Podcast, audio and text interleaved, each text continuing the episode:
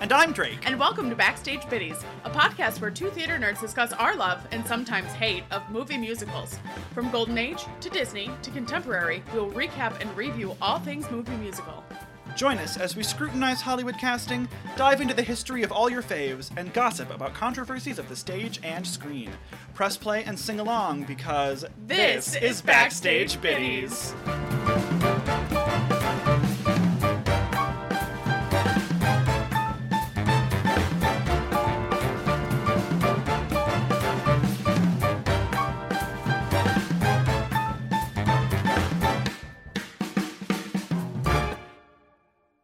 Hey, what would your Spice Girl's name be? Oh. Oh. That's a good question. It is a good That's question. a good question. Um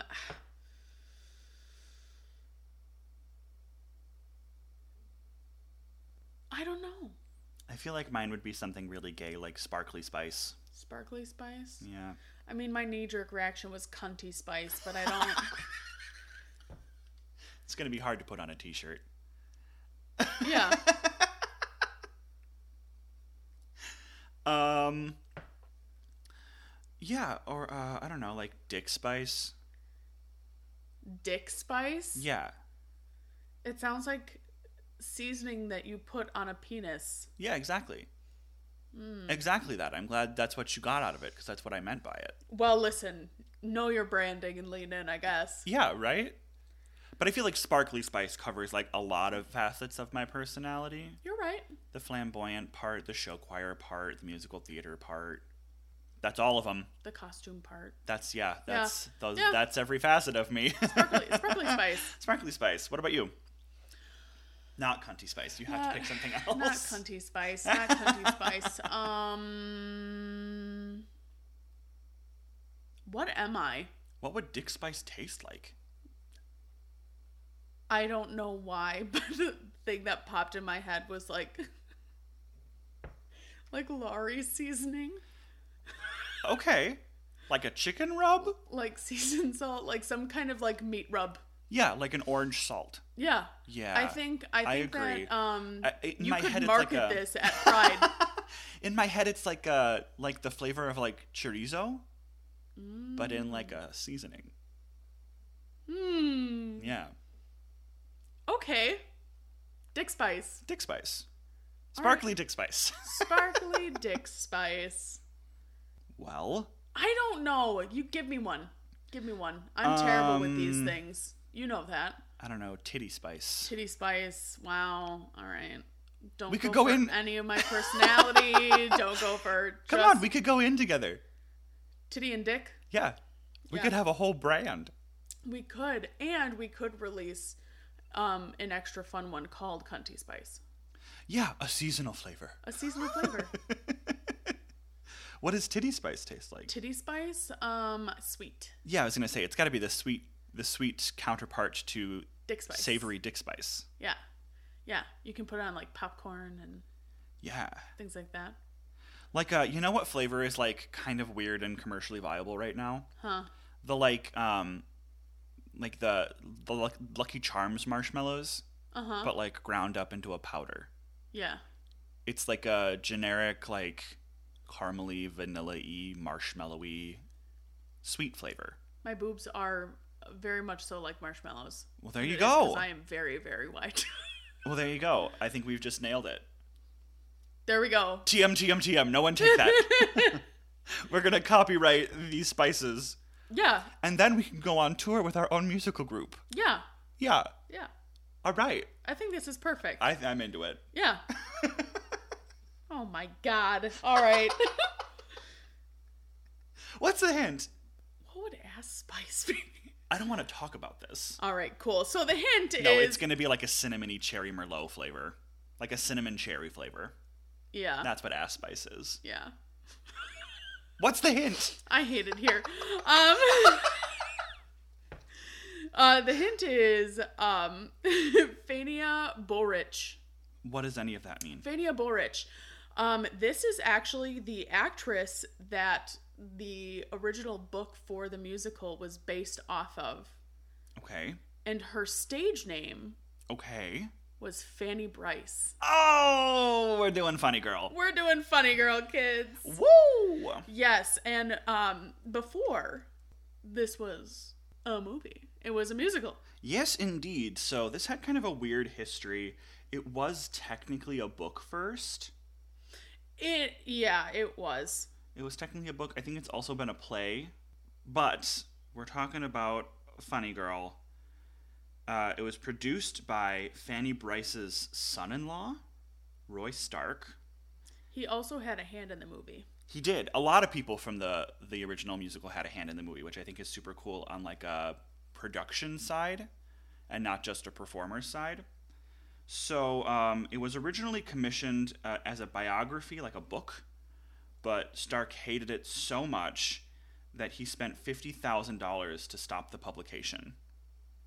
The original title was The Fabulous Fanny, and he thought it was such uh, an incorrect portrayal of his mother-in-law that he he shucked out a ton of money and was like, "We're not doing it this way." because the original Fanny Bryce, um, which all this is loosely based on, became the headliner for Florence Ziegfeld's Follies in 1910, and then came back in 1921 and ran as the headliner through the 30s. Yeah, yeah, famous famous lady. Um, she had left a bunch of dictated recordings for Stark, and that was kind of the basis for all of these projects. And so he had this material, and he was like, "We're gonna spin this. We're gonna tell her story." And he kept trying to do it in different ways, and the biography flopped. He was like, "Not that. We're not doing that." there were a handful of other people involved in the project. Um, it boiled down to, at the end, Julie Stein working on the score, Bob Merrill doing the lyrics, and Isabel Leonard writing the book. We know Stein from projects like Gypsy and Gentlemen Prefer Blondes. Um, she's done a lot of really popular, swingy stuff. Um, Merrill, we know from more eccentric, um, cerebral projects like Breakfast at Tiffany's and The Red Shoes and Carnival. Um, he he preferred things that were on a little bit on the more intellectual side, things that made you think just a little bit harder. Uh, and then Leonard, who did the book, um, was actually a member of the Communist Party on and off through the 30s and 40s. Um, and she wrote a project called My Man, which is what eventually led to uh, Funny Girl. This was after 10 other people had failed at adapting the project, and finally Leonard brought My Man to Stark, and he said, That's it, this works. This has the pieces that we need. So this came to Broadway in 1964, came to the West End in 1966, and again, it had a really wide group of people kind of involved in getting it there. So Sondheim was approached about the project, um, but he refused to work on it because Mary Martin, who was signed on to play Fanny at the time, wasn't Jewish. We know Mary Martin from like famously uh, uh, Peter Pan is the one a lot of people know her from, um, but she was a, she was a really bright starlet at the time. She wasn't Jewish though. After that, Anne Bancroft was offered the book um, if she would play Fanny. She was on board until uh, Merrill was brought onto the project, and she had a prior disagreement with him, so she stepped away. Edie Gourmet was approached after that, but she would only sign on if her husband was cast as Nicky Arnstein. They didn't think he was right for the role, so she was passed up. Carol Burnett was approached about the project, but again, she was like, no, no, you guys need a Jewish girl. I'm not Jewish there were lots of other creatives. Jerome Robbins was on as director. He stepped away, and then Bob Fosse stepped on. He was only there for a couple of months, and then he went away. Finally, Garson Kanan was brought on as director. This was the last decision that Merrick would leave, uh, uh, would uh, have as a producer before he left. He was working alongside Stark. Kanan and Streisand butted heads a ton, and he was almost pulled from the project as well because he wanted to cut the song uh, "People" from the show. Which is asinine because it's one of the most famous numbers from this show. Right, it's one of the more memorable numbers, a fan favorite to say the least. Yeah. And Streisand heard that he was going to cut the number, and she was like, "Absolutely not! Can this guy? I want." I think it was Robbins was the one that she was she really liked, and uh, and she was like, "Bring Jerome Robbins back. I'm not working with Kanan. He has no idea what he's doing. He has a, a completely false vision of what this should look like." and so they really argued about it and um, and this project actually pushed back its opening date on broadway like six times Jesus. Yeah, it had a hard time getting there, and they had two full out of town try uh, tryouts, and they reworked it and they reworked it, and people turned out to be a real crowd pleaser, and it got like a standing ovation after its first uh, first preview, after that number, and um, and so finally Kanan folded and was like, "Uh, "You were right. People really love this song. We're gonna keep it." and so they were able to continue working together. Robbins did eventually come back to the project um, to oversee, I think it was choreography. He came back to work on. So uh, just a huge revolving door of creatives and leading actresses and all kinds of folks in and out of the project. Uh, it was nominated for eight Tony Awards, although it did not win any. It was nominated for Best Musical, all four acting categories, choreography, um, composer lyricist, and producer. It was not nominated for any Olivier's the year it premiered on the West End, which I thought was crazy because it was r- a really big success here. People really liked this one. But it was not nominated for any Olivier's until the 2016 revival. Um, it received two nominations but no wins. The latest revival here in the States, the 2021 revival or 22 revival? 22 revival um, starred Beanie Feldstein. Um, it was super big news. It was a plus size actress. We were bringing Fanny back to Broadway. People were thrilled about it, putting a bit of shine and polish on an old classic, um, and not really upcycling it in any kind of politically charged way, which I think was a big selling point for folks because obviously going into the pandemic and with the election cycle of uh, 2016 and 2022 everything has been politicized to such a degree that people were really chomping at the bit for a bit of like romanticized escapism. And so I think Fanny really fit that bill, and Funny Girl was the big ticket to kind of have a night at the theater where you didn't have to think about that. And it, like I said, it was absolutely steeped in controversy. There were lawsuits, there were um, casting questions. People were very concerned that Beanie Feldstein didn't have the vocal chops for it, which is untrue um, and we're not going to talk about it like it was.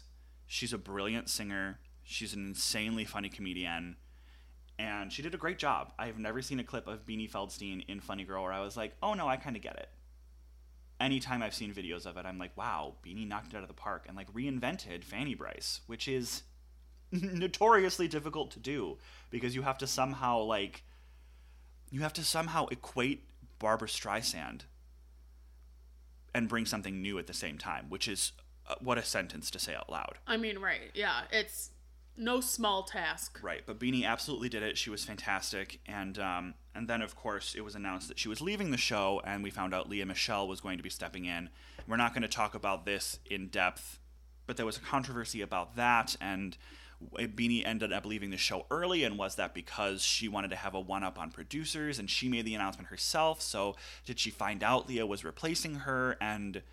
and decided to, to pull out because of that. And there are opinions from Jane Lynch about who was playing, um, who was playing.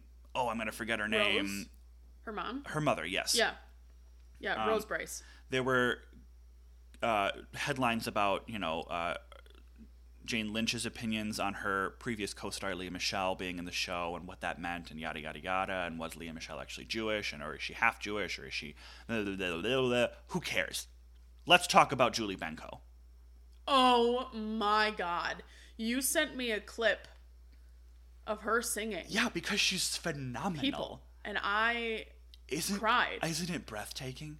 damn. She's incredible. So Julie Benko is was the understudy for Beanie Feldstein, and Beanie was in and out of the show. She had other projects. You know, Julie wa- uh, Julie Benko was a particularly involved understudy. And when Beanie Feldstein announced her leaving the show early, Julie got the chance to step in and play Fanny Bryce regularly. And she still does, as Leah Michelle has been struggling with being on set consistently, and she's been out sick, I think, twice now for like week long periods or even more than that. Um, right at the end of the year, Julie Benko played Fanny Bryce for like the last like five or six days of the year, kind of unexpectedly. She had like a full week of Funny Girl. Um, she's incredibly talented. She's incredibly charismatic. She's a young Jewish woman. She's got a strong head on her shoulders, and I love her Ugh. if we're going to talk about anything when it comes to the Broadway revival of this show, it absolutely needs to be Julie. She's a starlet. and I can't wait to see what she does next. Very jazzed about it. It, it oh, ooh, ooh. You guys should go find a clip. It's She's very Stunning. talented. yes, I mean, she's and she's uh, so off the cuff funny, and her sincere moments in the show. Like I watched uh, a clip of her final moments um, in the reprise of of Funny Girl at the end because they don't sing "My Man" at the end of the show. Um, I believe that was written for the movie. I, don't, I don't think it's in the original production either. So my man is actually a famous song that the real life Fanny Bryce sang. Oh, okay. And they tacked it on for the movie. Um, this, so they don't do it at the end of the musical. She sings a reprise of Funny Girl, and that kind of ends the show. And it's so breathtakingly moving. Benko's rendition of that reprise is devastating. It's so good. But yeah, so Barbara Streisand played her uh, in in the original musical as well, um, and the enthusiasm led to a movie and a pretty quick turnaround. Yeah, it did. So um the film was released September 18th, 1968. It was directed Sixty eight. 68. Oh my gosh, this had a really fast turnaround. Yeah, like lightning. Wow. Um, this was directed by William Wyler, screenplay by Isabel Lainert. Leonard, yes. Yes. Um, Who cinematography. again wrote the book for the musical. Right. Yep. Um, cinematography by Harry Stradling, music by Jules Stein and Bob Merrill, and then choreographer was Herbert Ross. Yes. Yes, yes, yes. So the So again, this is the entire creative team who wrote the show for the stage, also adapted it for film. Yep. And I guess Isabel Leonard had a habit of doing that. She worked on a lot of like film adaptations. It was like kind of her thing. So yeah. So the cast for this one, obviously, the Barbara Streisand as Fanny Bryce. and thank God. And Fanny Bryce um, is a star comedian and singer. Omar Sharif as Nicky Arnstein. Uh, he was in Lawrence of Arabia. He played Dr. Zhivago, Okay. the the actor. I've never seen Doctor Zhivago. Is it a musical? Uh, no, Okay, because I see the I cast don't believe. recording I for it don't all the believe so. time. Maybe it is. Was it adapted to be a musical later? That's something I don't know. We should look into that one because I don't actually know anything about Dr. Zhivago, but I see I work at a record store and I see the soundtrack for it all the time. Yeah. So Nikki Arnstein has uh is the gambling love interest. He's a gambler, Right? a And- rambler. and, a reminder that these were real people. Yeah. Um, Kay Medford as Rose Bryce, um, and she actually played Rose on Broadway. Go figure. Yeah. Uh, Anne Francis as Georgia James. She is the head chorus girl. Um, Anne Francis was in Forbidden Planet. Oh, really? Mm-hmm. I knew I recognized her from somewhere. Mm-hmm. Oh, what an obscure thing to not be able to put my finger on. And also, uh, Walter Pigeon, who plays Florence Ziegfeld, who is the owner of the theater and the producer of the show, he was also in Forbidden Planet. oh, So, fun fact. that's so funny. Yeah. Is Forbidden Planet a musical? No. I didn't think it was. No. But there's a musical adaptation of it, isn't there? That I have no idea. I'm pretty sure there is. What are. Oh, we have so many questions. Is everything a musical? Everything's a musical. Are we in a musical right now? If you try hard enough, I think yeah. um, then we have Lee Allen as Eddie Ryan, which is the assistant to Keeney and friend of Fanny. Uh, May Questel as Mrs. Strekotch. Fun fact: She was the um, voice of Betty Boop and Olive Oil. Shut up. Mm-hmm. Oh, how fun. And She does have a really cute character voice, so that totally makes sense. Yep, yep. What a wonderful character actress to include in this historic film. Right? It just wild. Uh, uh, Gerald Moore as uh, Bronca. Who? Branca, Tom Branca. He's the one who um, owns and runs the uh, casino, the gambling place Oh, oh. at the. I'll be towards the end honest, of the I know film. the name of like three characters in this whole movie. That's valid. And it's like Nikki, Fanny, and Ziegfeld. Yeah, he That's was. all I fucking got. yeah, he was friends with um, Nick okay. Arnstein. Uh, Frank Phelan as Keeney, which is Fanny's first boss, the theater where she Right, gets her right. start. Um, and then Mitty Lawrence as Emma, Fanny's assistant. Um, And then Gertrude Flynn as Mrs. O'Malley and Penny Stanton as Mrs. Meeker, and those two are um, the other friends of Fanny's mom. Rose. Right. The So- gals who are always playing cards. Right. Right. So uh, the production for this one, uh, Stark wanted Barbara, obviously, for the role of Fanny. Columbia Pictures wanted Shirley MacLaine. Okay. I understand why. Right, right. Um, little did they know, Shirley MacLaine and Barbara Streisand were besties. and Shirley was like, absolutely not. This is not a. You I mean, may can you want me. imagine? I don't want you. Like, like hire my best friend. She originated the role. You'd be out of your gourd if you didn't. I wish Dumb. more Hollywood folks had that mindset because I feel like as a community of performers, you could easily look at casting and be like, "Hey, you guys casting that really popular uh, movie adaptation of a outrageously successful musical? Okay, uh, you do know that there's like a cast already for it. Right. Like we did that part already, and it was wildly successful. yeah. So, what are you doing? What are we talking about right now? Yeah. So when it came to looking for someone to pay, play Nikki Arnstein, though, they looked at Frank Sinatra, and he turned it down because he was like, "I'll do it, but you have to expand his role in this movie." Of course, And they were like, "No." no. So Stark thought he was too old anyway. They looked at Marlon Brando, Gregory Peck, Sean Connery, David Jansen, and James Garner. And obviously, they ended up with Omar, Omar Sharif. Sharif. Right. And with Omar, though, there was a six day war that broke out between Israel and Egypt in the middle of filming this, and they wanted to replace Sharif because Omar Sharif is Egyptian. Right. And Weiler and Streisand threatened to quit because they're like, no, you're not going to fire him over some conflict happening overseas. Right, that he has That's nothing not- to do with. Like, we're what not are you doing talking that. about? Right. The reception for this um, was great. So it won an Barbara won an Academy Award. It was the highest grossing film in 68 and it received 8 Academy Award nominations. The budget for this was 14.1 million. Box office was 58.5 mil. That's insane. Yeah. Um, Roger Ebert of Chicago Sun Times called Streisand magnificent and added, "She has the best timing since Mae West and is more fun to watch than anyone since young Katharine Hepburn. She doesn't actually sing a song at all; she acts it. She does things with her hands and face that are simply individual, and that's the only way to describe them."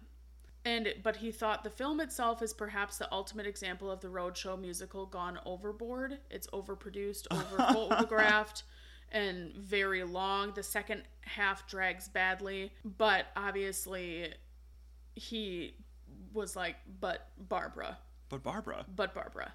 Um, so this this came out in '68. Mm-hmm. Hello Dolly was '69. well, yeah. So she That's wild. She filmed this one and got hired in Hello Dolly, and there was controversy about it because they're like they had heard that she was difficult on the filming of this, sure. um, which we talked about in our Hello Dolly episode. Yeah. Um, and they were like, we don't even know if she's going to be good on screen. You're taking a shot in the dark because that movie hasn't come out yet. right. So Wow. What a crazy.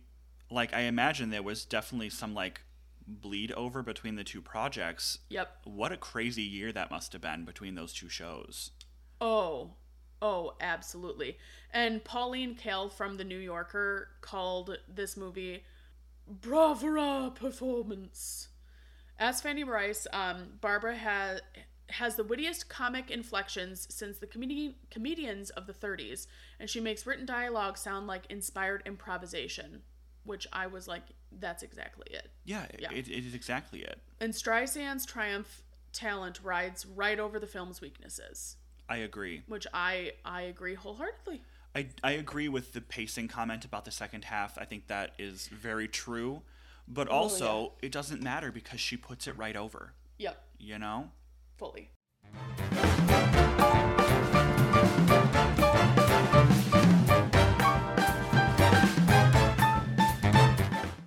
Let's dive into some plot biddies. Oh, I love it. Oh, I love that. Oh, I you love it. Oh. Oh, I was watching The Nanny last night. Fun fact. I mean, that's what it is. yeah. Oh. Okay. So the plot: We're in New York. Ziegfeld Follies is on the marquee. Points for Overture. Yes, and Fanny is walking into the theater. We don't know it's Fanny right now. Oh, and she's in that ridiculous leopard getup. Oh, It's so pretty. stunning. It's like the pinnacle of extravagance. So the camera follows her into the theater, and you never, you don't see her face, and she's like bebopping around backstage, da da da, right up until she stops to look at herself in a mirror, and then she's frozen, but the camera shifts, so you can see her face in the mirror, and she says, "Hello, Oh, gorgeous." Iconic, It's the first line in the show. iconic. Absolutely iconic. And already right off the bat, we're using cameras to our advantage. Exactly. Um, and she's going through, and you can tell that she's kind of in like a Less than stellar mood. yeah. She's she's not in a great mood, but she's like Pensive about it. there you go, Yeah. like trying. You know, she's in a very reflective place. when we reflective meet is the her. word that I was looking for. So she's you know walking around, da da da. She ends up sitting in the audience because that's the seat that she's never had.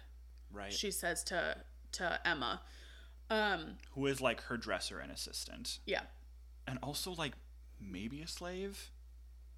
Unclear if she's like an indentured servant or just like a hired hand. But she is a she is a black actress in a uniform. yeah, no idea. Which makes me nervous. So, um, she is sitting there and she's supposed to have a meeting with Mr. Ziegfeld, and she just kind of like looks up at the ceiling and she was like, You were wrong, Mrs. Straykotch. And then we get a flashback.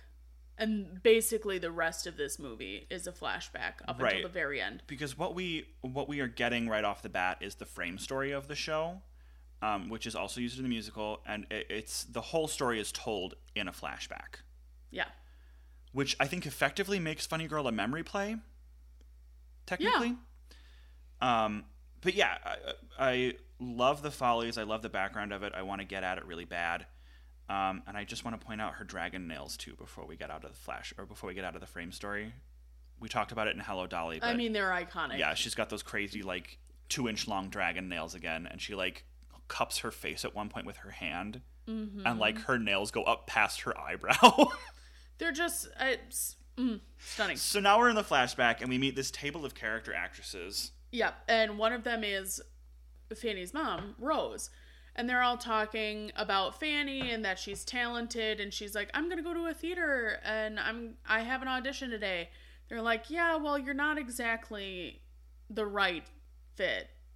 You were it was cute when you were little, you were funny, you, you know, whatever, but now you're an adult and they're going to be looking at your looks." And we get the number if a girl isn't pretty.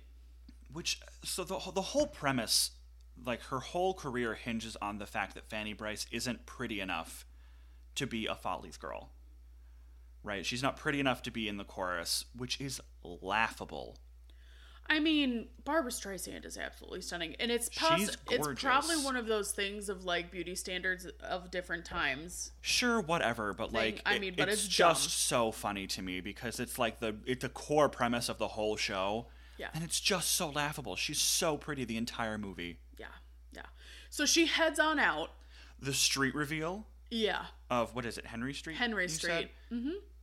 super cool reveal um i guessed the year here because we have like a big street scene and i guessed 1918 i think we're probably looking closer to like it's like 1912 or 1913 when i looked it up is where like her story starts um so i was i was close but we are working like just after the turn of the century at the top Yep. So she heads to the theater, and she is supposed to be working on this dance number. right she's replaced an actress who had to leave the show And God, is she awful? she's terrible they're doing like this like silk dance thing yeah. with a s- a, silk scarf, and she's just she's hamming it up. She's doing her best to sell it because she does not know the choreo. no, and she uh, god awful. It's bad. Not an ounce of rhythm. So she gets fired. Uh, yeah, it's a fireable offense if you don't know what you're doing on stage. Yeah. Welcome to Uh, the industry. yeah, fired by Keeney, and she's told that she doesn't fit. And of course, he comments on her body, like her skinny legs and yeah, yeah. whatever. They call her. They say she has really thin legs, which is like I don't know. Again, it's like a weird convoluted body standard that changes all the time. Uh, yeah, I just yeah. So she breaks into "I'm the greatest star" and she's singing to Keeney about how funny she is and talented she is in different ways. I fucking love this number. This number, Better than Rain on My Parade. in my opinion, I, think really it's the love best it. one. I think, and because it's one of these things where it has really beautiful vocal moments, but you also get Really strong acting beats. yes, the acting and the comedy and timing of it all. And it starts with that iconic line I'm a bagel on a plate full of onion rolls. Yep. That's an iconic line. Yeah. One of the most iconic from the show, I think, and it's it's on Greatest Star and not one of the more, I guess, notably famous songs. Like I feel like from the movie, it's like uh, "People," "My Man," "Don't Rain on My Parade." Like those are the numbers that everybody knows "Funny Girl" f- for. But "Greatest Star" is my personal favorite number. I love this number. And she's just belting it out in, in an empty theater. And it turns out that Eddie was there and heard her and was like, holy shit, you're not, you're a headliner, kid. You're not a You're chorus. not in the chorus. Why are you trying to be in the chorus? And this is one of those interesting things where someone thinks that this is all that they can be and this is what they deserve. Like she deserves to be in the chorus and headlining wasn't a thing that she really thought of. right? Like wasn't an option in her head. Right. But that's the option for her. Right, it's the thing to do. Right. There's this really gorgeous uh, moment in that number where like they catch her in full, full profile on camera, and it is so it's such a pretty shot. I gasped. We really go all in on using cameras to our advantage in this movie. Fully. So he's like, all right, I'm going to put you in a roller skating number. You can skate, right? She's like, yeah, yeah, of course I can skate. Yeah, you bet. So here's the thing: uh, you can lie on your resume. Yeah. You totally can. I encourage it. I think it's uh, not a bad thing to do. You can go ahead and lie about your special skills. You can only lie about stuff that you can learn how to do between auditioning and going on stage. Yep. If you can't do it in that window of time, you can't lie about it. You can't lie about it. And she was supposed to do it literally like that night or the next night. Yeah, yeah. It, it, you can totally lie. Again, I, I back that 100%. You can put my name on that advice. I, I give you permission. You can lie on your resume. Don't lie about something that you can't learn to do, especially if it harms other people physically.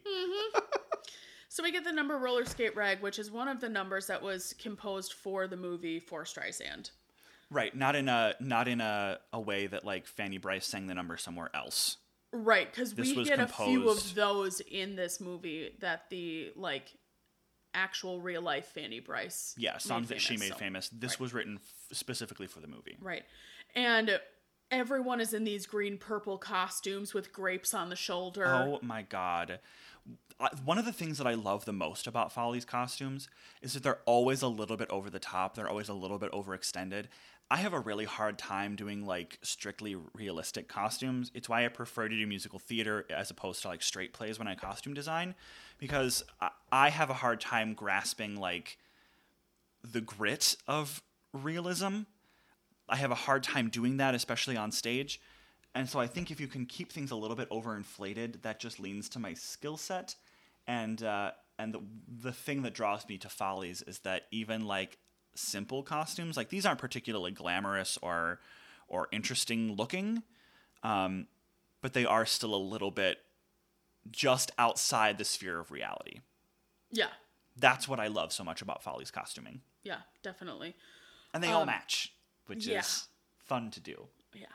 So they these these gals shout out to choreo on roller skates. Yeah, which is already notoriously difficult, but then to choreograph in mistakes, Yeah. to do a number on roller skates that you like intentionally fuck up, Yeah. that's really difficult. And I can guarantee you that this was like dangerous, and especially at the time they were filming, it probably was not done in the mo- most ethical way. Probably not. Actresses almost certainly walked away from this number with injuries. Oh, fully. Fully. Because, like, Fanny cannot skate and is, like, making a mess and, like, pulling pulling on girls and they're kind of like slipping around a bit. And there's like a walking path around the front of the pit orchestra that they roller skate on, which is incredibly dangerous. I know, I was kind of holding my breath the whole time. So the reason I guess I have not covered this yet, the reason that I picked this one is not because I love it, but because I had never seen it before. Yeah, this is uh, so. This is one of my grandmother's favorite musicals, um, and one of the few musicals that we've watched together. Um, she adores this one. Shout out to Cindy. Um, so I've seen it a number of times for nostalgic reasons. It's not something I never necessarily grab for myself, but uh, I do watch it when I miss my grandmother, who is still alive. I just miss her sometimes. Yeah. yeah, that happens. But yeah, so I just watching that I was like like waiting for someone to fall in the pit, waiting for like I just I didn't know what was going to happen. Yeah, a- and, uh, the reason that it's so uh, worth mentioning is because it is very dangerous, and they still do it safely, which means that not only are these girls like good dancers, good dancers on roller skates, they're also skilled enough at roller skating that they can do all of these practical stunts Yep. safely. And that includes Barbara Streisand because she Yeah. is having to act like she can't skate without breaking limbs. Right, it's a very particular skill set, and very it's a very impressive number. Yeah. So turns out the audience absolutely loves Fanny because they're like, oh, she made this comedy. Like this gal who doesn't look like the other girls and can't skate for her life on stage. They thought it was on purpose Right, because of how ridiculous it they fucking thought it looked. was a bit. Right. So she gets sent back out to sing I'd Rather Be Blue Over You. And now she can skate. She's still on the skates, folks, and she like She kinda- skates she figures it out, backwards at yeah. one point, and you know, I have been roller skating most of my life. right? It's my preferred uh, wheelie mode of transportation. I cannot skate backwards. I would hurt myself. Yeah, It's a skill. it's a skill. I just stunning job. Everybody fucking loves her. They're like, holy shit, she gets like a standing ovation, and she's so jazzed. Back in the dressing room, however, the girls were making fun of her. Absolutely. They're like, uh, what the fuck, dude? All And of sh- the mean girls look really hungry. Well, That's all I have to say about it. well, the industry is mean. Yeah. You look hungry. Maybe you should quit bitching and eat a cracker. Yeah, well. That's my advice. So she's taught, so Fanny is talking about how she's going to become famous. And maybe there's someone in the audience that knows uh, Fl- uh, Florence Ziegfeld and this, that, the other thing. And they're like, how the fuck is that going to even happen? It's not going to happen. She's like, she just has absolute pure belief in herself. And that's Listen, how. Fanny. You're a joke and we hate you.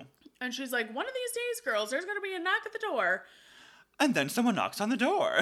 And she looks like she's going to shit. She's like, I mean, uh, would you? Opens the door. Guess who's there, folks?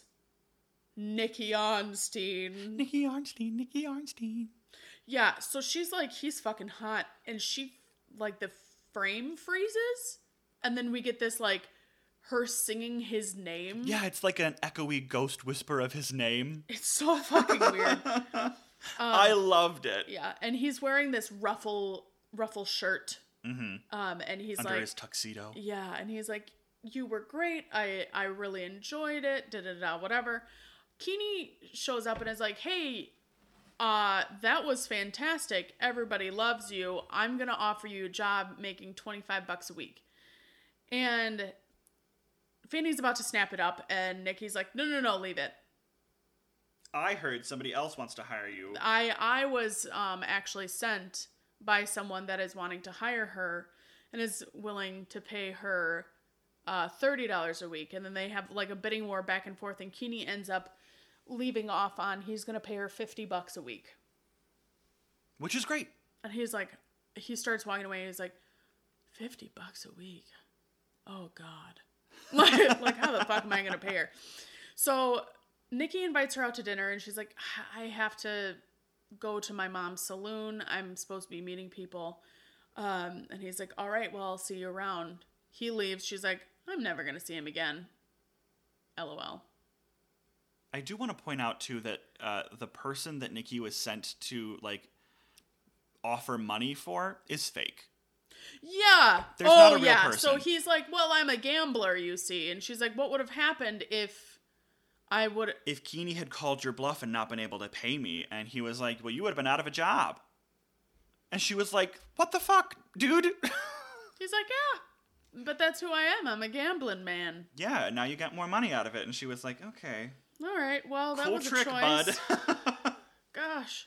but yes, and she's like, I'm never going to see him again. She's back at her mom's. So there's a telegram for for Bryce. Telegram for Bryce. So we The- don't yeah, know who There's it's a guy for. coming down Henry Street, getting getting to her parents' shop, and, and the everybody's whole like, street. somebody's dead. Isn't that just like life? Someone's got a telegram. Somebody's dead. Right. Um, and we find out that it's been six months because Fanny says something. The way that this movie tells us how much time has passed is great. It's very clever writing. They don't they don't lean on it very hard. Um, and it happens several times in the film. And here Yeah. she's talking to Eddie, and she's like. Well, you know, I've been at this for six months and doing the same stuff. Can we do something different? Da da da, whatever. So that's fantastic. Um, she heads home and she's like, "Oh my god, there are all these fucking people outside my house. Someone's dead." She goes and turns out this telegram is from Ziegfeld himself and wants her to come audition. Yeah. Big news. She's freaking out. She's so excited, and then she starts to panic and she's like, "Oh my god, I haven't suffered enough yet. Like I." I can't be in the big times. I haven't suffered enough. And Eddie was like, "I'm sure the suffering will come later," which like is a funny line until Foreshadowing. you watch the whole thing, Yeah. and then you're like, "Oh, It's funny the first time you watch the movie, though. fuck. yeah. So, flash forward. She's in New York. She is singing Secondhand Rose uh, as an audition for Ziegfeld, which um, is a part of the show. And, fun fact, the real life Fanny Bryce uh, made that number popular. There you go. That's one of them. Yep. Yep. So she got the part and he's like, "All right, so you're going to be doing this one and then you're going to be a bride in the finale and it's going to be great." And she's like, "Okay, cool." Go with Starts- so and so. You'll learn the lyrics. She She's- gets handed a sheet. And she's reading she's reading lyrics and she's like, "Oh, whoa, whoa, whoa, whoa." Flo, Uh, I Ziggy. and she's looking for him, can't find him. Georgia James is like, "Uh, he's up in the rafters." Like God. Like God. um, Deeply relatable. yeah. Uh, We've both played the role of he's God he's in a dark on the theater. on the God mic. on the God mic. Um, and he's like, "All right, what's up?" She's like, "Well, I can't play. I can't sing this. I can't sing these words because it's about how beautiful I am and this, that, the other thing. I'm going to be laughed off the stage." So he ends up coming down and talking to her, and George is like, "Oh my god, this is bad." when he Just- gets to the stage, you just tell him you were wrong, say sorry, and get going. Yeah. And she was like, I'll, I'll do this first number, but I can't do this last number. And he's like, All right, you don't do the last number, you're not in the show. I'm totally Team Ziggy in this argument. Oh my God, yes. Like, do I think that, like, from performer to director, you just don't argue? And there are lines in the sand there about, about uh, when you start doing things unethically or when you're, when you're doing things, um, in a bigoted way or something like that. Like, certainly It's there something are. that goes against your moral code. Sure, there are moral and ethic ethical lines to to keep an eye on and to like stay on the other side of, um, and you should call people out when they cross them. But he's your director, and he told you what number you were in. That's not a line you should cross. No. You as an actress do as you're told when you show up. It's Yeah. not your job to do that. Like it, it, it's the whole like purpose of the director in Western theater is to like be the person who makes those decisions so that people on stage can work with each other amicably. So like And shut so up. that way there's a cohesive story. Right, right, right. Yeah. So like just shut up. Stop arguing. And Be she- done. Yeah. And she's, they have a little back and forth. And she's like, All right, fine. I'm sorry. I was wrong. I'll do it. Flash forward to the show is on. It's she has happening. A, she has a, a moment in the mirror too between these moments. And it's so well shot. It's such good cinema. I just can't get over all the little moments that we take between storytelling points to really use camera work. yeah. It's just really effective. But yes, now we're in the number. Uh, he makes his love makes me beautiful. These fucking outfits. The bride's reveal. Holy shit. It's theater magic. because like we were watching these girls like get ready like w- one is in a bathtub and one you know da da da whatever and just the outfits these like lingerie pieces almost Yeah, uh, uh, it's stunning. i i can't I can't. i can't really describe them you have to see them yourselves It's some of the most beautiful costume work I think we've seen on the podcast up to this point. yeah I think one of the reasons it probably doesn't stand out in in cinema history and or in theater history is because they don't really mean anything. yeah And that's kind of the downside of Folly's costumes is often like they're very inflated and gorgeous and and uh, al- almost overworked. Like they're these insanely ornate pieces, but they don't really mean anything, right right? They're just there for the spectacle. right As opposed to some of the gorgeous work we saw in like Hello Dolly comes to mind since we're talking about Barbara. There were a lot of really gorgeous pieces in that, but they all like meant something, right? They establish a time period or they tell us something about the character or you know, they're they bookmark an important like the purple number in in uh, Hello Dolly has like a meaning and like is an it bookmarks a, a a change in her character and this and that and the other thing, um, but they mean something and these don't. no They are very very very pretty.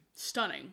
Um, and I mean, they've got this like blue eyeshadow, wi- and the bottom liner like elongates the eye. It Oh, just, oh, it's stunning. it's mm, so good. again just uh, particularly theatrical magic Exactly.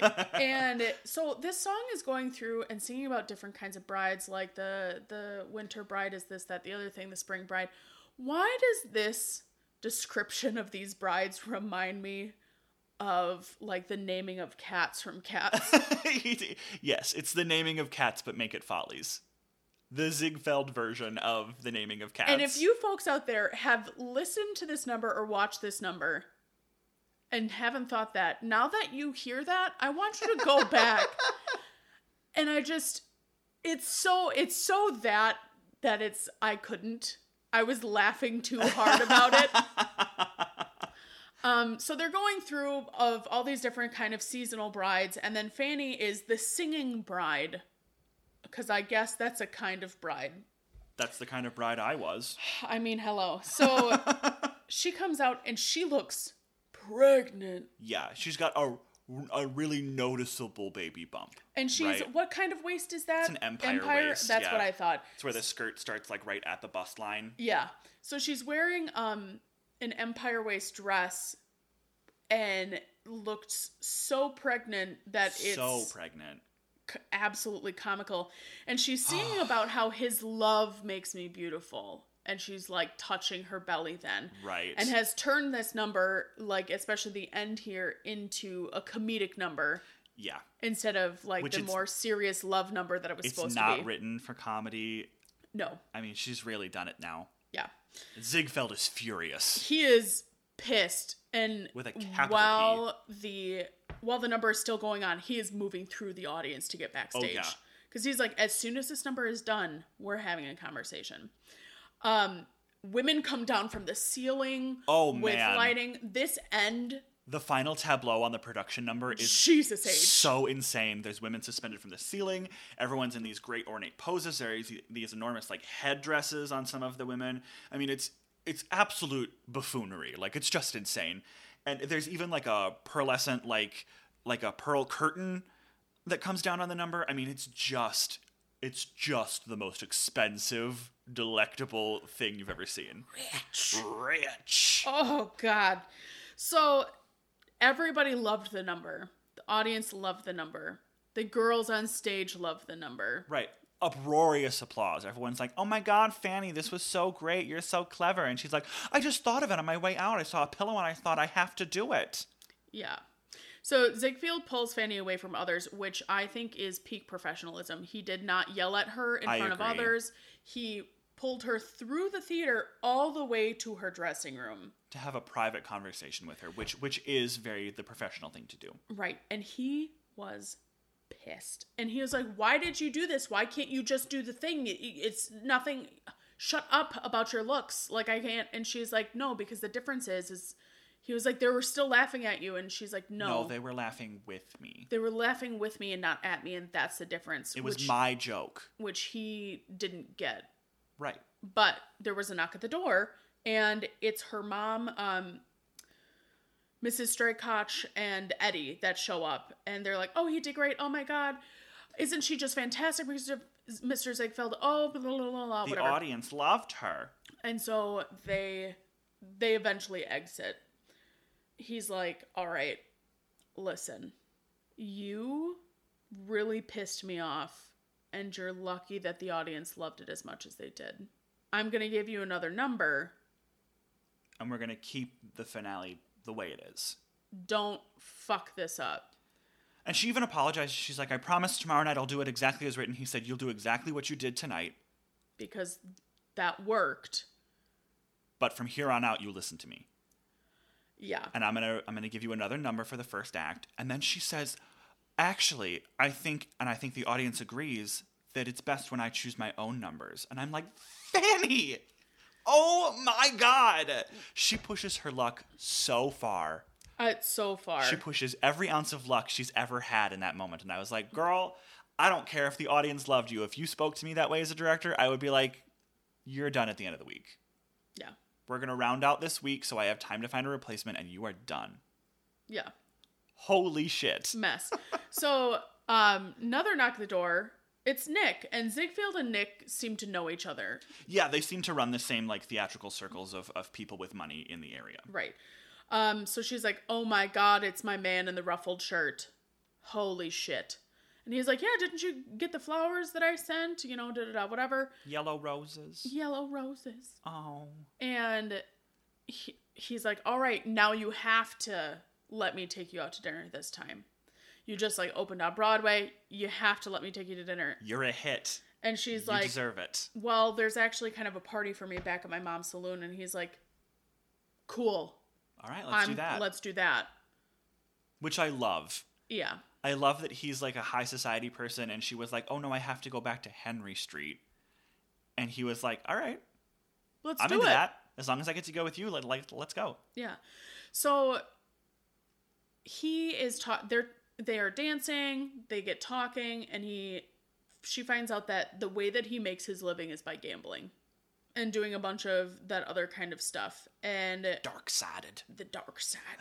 um he ends up playing cards with the girls and by the way he has a really great hand but he folds Yeah. Oh, this is a really sweet moment. he i mean he has like a like a great hand in poker and Yeah. he folds and uh, he's like oh your girls got me You're just too rich for me, and it's important because the women here playing cards at this table are not of the same social class as him.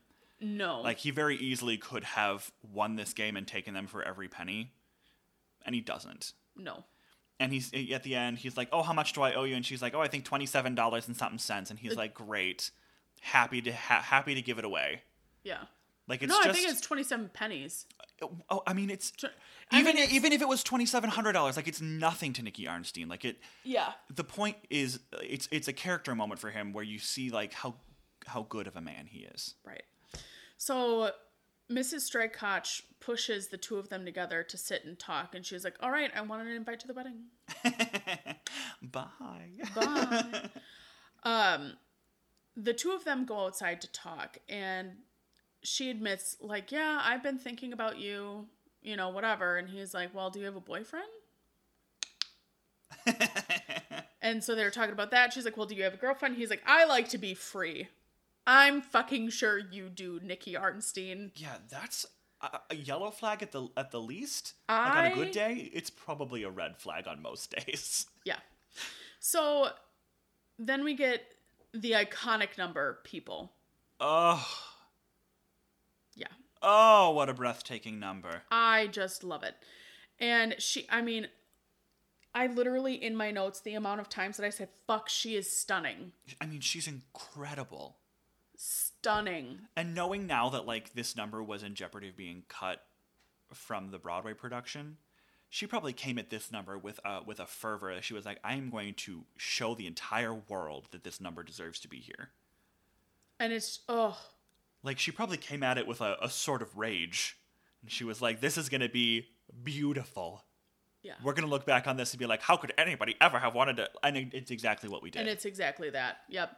Um, so the number closes out, and they are, you know, she's like, oh, well, am, can I see you tomorrow night? You know, they're talking about that. And he's like, actually, I have to leave to go to Kentucky. I have horses, I, you know, da da da, whatever. And she's like, oh, well, when are you back in town? And he's like, I never have definite plans. It makes me feel too tied down. Run, Fanny. Run.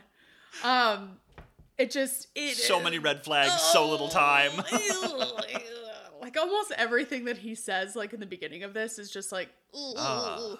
so um they're like leaning in really close though there's an actual sparkle in her eye yes, there is. an actual Just like, a little glimmer, glimmer. sparkle in her eyeball I mean, wouldn't your eyes sparkle too if Omar Sharif was Stunning. being romantic and kissed you? And then when they like flip over to him, there's a sparkle in his eye. When I say that, the, it just oh. Anyway, so Like not like a particular look, like a physical sparkle, a physical, a physical sparkle, a visible. You can watch like it a happen little, sparkle. like a little star in their eye. It is ridiculous, and they kiss. so romantic. Oh my god, they kiss, and he drives off, and she's like, oh, My love. oh, oh, fanning myself. Um, now they're hopping off. Fanny and the gals are hopping off a train, and right, we're back with the cast of Follies. Yeah, and they're it running turns through out- a train station. Yeah, because so they are on tour with the Follies, and they're in Baltimore. Um, there's reporters, so obviously this has been going well. All They're- the women are wearing wiggle dresses, yeah, which is like one of rarely has women's fashion been like genuinely impractical. Even when it's uncomfortable physically, it still serves a practical purpose most of the time. The wiggle dress is one of those examples in fashion history that like a wiggle dress is not comfortable, it's not practical, you can hardly walk in them, but I fucking love them. I think they're so cute. Mm-hmm. I love seeing a wiggle dress, especially on stage, because you do have to like your ankles are like strapped together. Like you have to like Yeah. wiggle to move forward in, in a wiggle dress, and that's why it's called that. Um, and I think they're so impractical and so pretty. yeah. um, Fanny is heading down the way, and oh my god, there he is. Nikki Arnstein, Nikki Mm. Arnstein. Nikki Arnstein. so she comes up to him and they're- he's like, "Oh my god, Fanny, blah blah blah, whatever." They're so excited, uh, and she's like, "Well, it's it's been a year since I've seen you," and he says, "A year and two weeks." Oh, he was counting. Oh, oh, And again, and another it's- way of showing passage right, of time. clever use of the passage of time. Um, and she's really bitter about it. She you is can tell she's she's mad. She's like, we had this wonderful encounter, and then you just disappeared for a year. You fucking prick. yeah. What the fuck? Mad about it. So he asks her out to dinner, and um, she's like, "No, I'm I'm busy. I'm not doing that." And he was like, "Well, what if you weren't? And we should." and you know this, that, the other thing. And she's like, "What were you in? You obviously weren't in town because you knew I was going to be here, here for another girl." And he was like, "Yeah." The way my jaw hit the floor. Oh. turns out the other girl was a horse. It's a horse. It's a horse, racehorse. Oh, but it really it really got me for a second because I was like, fully. this son of Nikki a bitch. fucking Arnstein, you shut your mouth. So he's like, I'm gonna reserve a table at eight at the Majestic. It's a private little room. It's gonna be great and intimate, and I'm so jazzed. And she's like, I'm not going. And he's like, I'll see you there. so we're in her hotel room, and she's getting ready, and she's talking to Emma. And she's like, Emma, I can't go. I'm not going. This is ridiculous. As she's actively getting ready. She's putting these like uh, tiny purple flowers in her hair, Mm-hmm. which is like a mile high right now. By the way, Stunning. her hair is enormous in this scene. I fucking love her it's hair. gorgeous. It's so good. But yeah, and, she's putting these little purple flowers in and, getting and ready. she's you know picking out an outfit, this, that, the other thing, and she's like, "I'm not going." And she's Emma's like, "You, but why do you keep talking about it? And why are you still getting ready?" And she's like, "I'm not going, Emma." Flash to her in front of the door uh, of this place for dinner. And she's wearing this insanely gorgeous purple number. Beauty in purple. Right, a vision in violet. I mean, Just- she just looks incredible. she walks in and she's acting very nonchalant about the whole thing like yeah i my plans got canceled and I decided to have a free dinner, you know, kind of thing. Like, Yeah. uh, She's in this insane ornate room. It's like red velvet walls and like matching red velvet furniture. I mean, the room is just the most luxurious thing you've ever seen. just sensuous, And she still manages to be the most pretty thing in the scene. stunning. Like she it's it's such a gorgeous ornate set and she's and she's wearing this insane dress with she like has a, this wrap, a and matching wrap and matching purple flowers and she's she's still the prettiest thing in the room. then damn. What the fuck? Yeah. So Nikki's like, "Can I take your wrap?" And she just drops, Drops it it on to the the floor. floor. she there's so many good comedy beats in this scene and she has such such a controlled wit at all Mm-hmm. times And this is especially one of those scenes that feels like it is improv. yeah It does on her half. everything feels very off the cuff and very very light and very the, the timing is always right and Ugh, it's really great ugh. So there's a there's a chaise little couch. oh chaise lounge A chaise lounge Mm. uh, in the corner, and she's like, "What are you planning on making advances?" and he's like, "Oh, when I make advances, you'll know." The way I Oh. blushed, I was like, "Oh my, Oh my goodness. god!" um, so he gives her this blue marble egg, and she's like, "What the fuck?" it's really but it's really ornate. expensive Yeah. and really beautiful and he was like i and yellow roses again yellow roses and her makeup look is stunning i knew you would clock it it's like that smoked out eyeliner that just i mean it is barbara at, absolutely in this time frame i mm, i want to learn how to do it let's do it um, but I absolutely love her makeup here, her hair, everything. Uh, he gives her hands her a drink. She tosses it back. Um, and she, you know, they're having these conversations and she's keeping her feelings definitely like pulled back. yeah she's got a wall up Yeah. she's guarded Um, and to and- be fair last time she was vulnerable with him he disappeared for a year so like well, i get exactly. it Um, and he was like, I wanted to stay away from you because I think that I like you too much. And also, you didn't know how to handle what we were going to be getting into. But if you still don't know, it's time you learned. oh, are you kidding? Nicholas, Oh please. my god, I'm blushing. Jesus Christ. The charm is so thick. Oh my god. Listen, I don't care for men. but some when it's this level of charm, you can't help but I mean, yeah. oh my god. Nikki I'm red. Arnstein, Ah. you scurvy dog. Ah. and then you get the number you are woman, I am man. Now here's the thing. so I didn't He need is so charming. I didn't need Omar Sharif to sing. He is very attractive. His singing kind of took me out of it a little bit. It does. It kind of squashes the moment ever so slightly. because it's one of those things where it's it's on the verge of like i is this okay or is this bad and it's constantly teetering that line yep. and it's never like oh okay no this is bad or oh no no No, this he's is got good." it. no it literally is constant throughout the number Yeah. teetering back and forth and he's just like like coming at her but not in like a not in like an aggressive scary way No, which i think could easily happen in these kinds of things absolutely it could. and she is still in control of the situation. Yes. You can tell. Um and at one point she's, you know, they're kind of flipping back and forth and she's like, "Oh my god, is this what I'm really going to do? Am I really going to do this? Is this a thing that's going to happen? Oh my it's god." happening. And he's like, "I'm going to bone you down." like you've never been boned before cuz I'm sure you haven't. And will never be boned down like this again. Oof. I don't So- ever want you to look me in the eye and use the phrase bone down I'm ever gonna- again. Don't look at me when you don't do it. I'm gonna bone you down. I hate it. anyway, so he turns the lights down at the end of this number. They're just gonna finish their meal in the dark, I And they- guess. They're not they're eating other things, Drake. they could use some of those spices we were talking about earlier. Pull out the dick and titty spice. The dick and titty spice, maybe even a little cunty spice, they're making out blackout.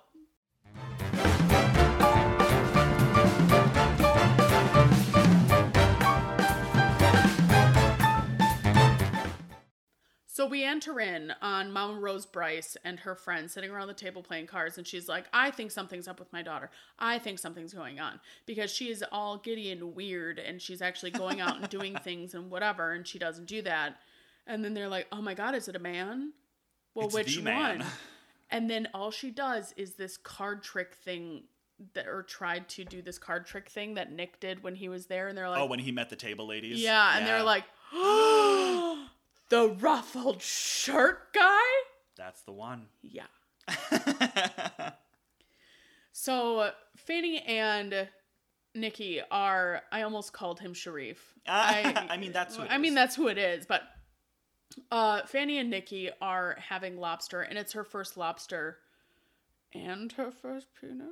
Zing. zing a bunch of firsts and the guy like she's eaten two whole lobsters and the guy behind the counter is like listen lady The third one is free if you the f- can eat it. if you can eat it i will cook this right now for you this is fantastic love a girl with an appetite and so her and nikki are talking back and forth about what they're gonna do da da da whatever and he's like well actually i have to leave because that horse that i got uh didn't win i lost damn near everything um and i need to leave for europe so what he does though is that he's not going to Europe. It's not about the destination, it is about the journey for him because he's going to play cards against a bunch of guys that On are a on boat. these sheep sheeps. On the sheeps. On these sheeps. And he's like, that's how I'm going to win my money back.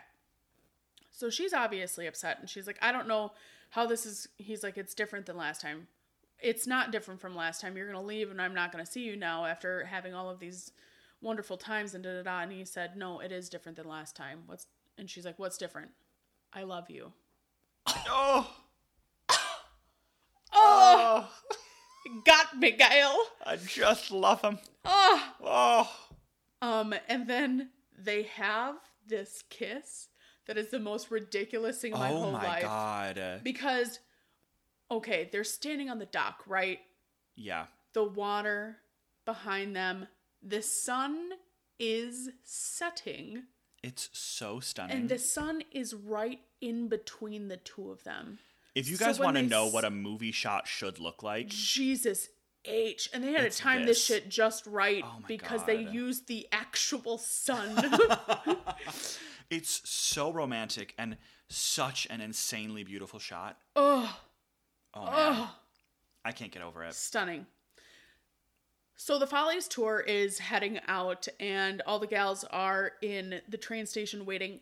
Can you imagine traveling in those bougie ass fucking clothes? No. I mean, these women are like in full dress, giant hats with feathers and I- I- you had to be. heels and you I had mean, to be to be out in public. It was the only way to be decent in public. And I will say, I I don't love most things about 21st century fashion. I almost always prefer vintage fashion. It's just more interesting. It was much more durable. There are lots of things about vintage and antique fashion that are much better than contemporary fashion, but I will say the one thing we have done right is like the athleisure trend. Yeah. I love the comfort of the 21st century. Yeah. Oof. If I had to ride on a train or in a plane in a gown, in a dress, heels, I a would hat, be I would be furious. I'd stay home. Yeah. Oh my god. And like undergarments were so much less comfortable and like men had to wear at least 3 pieces. Right, a three piece suit and like it just Like you're always in a waistcoat. Like it's it's just a lot. And they were again they were thick durable fabrics. So you're talking like wools, heavy cotton blends, like versus my t shirt, sweatshirt, joggers and slides. right. Like do you know what we travel in now? It's like pajamas. Yeah. It's it's soft, stretchy Yeah. plastic material. yeah. And it's so comfortable.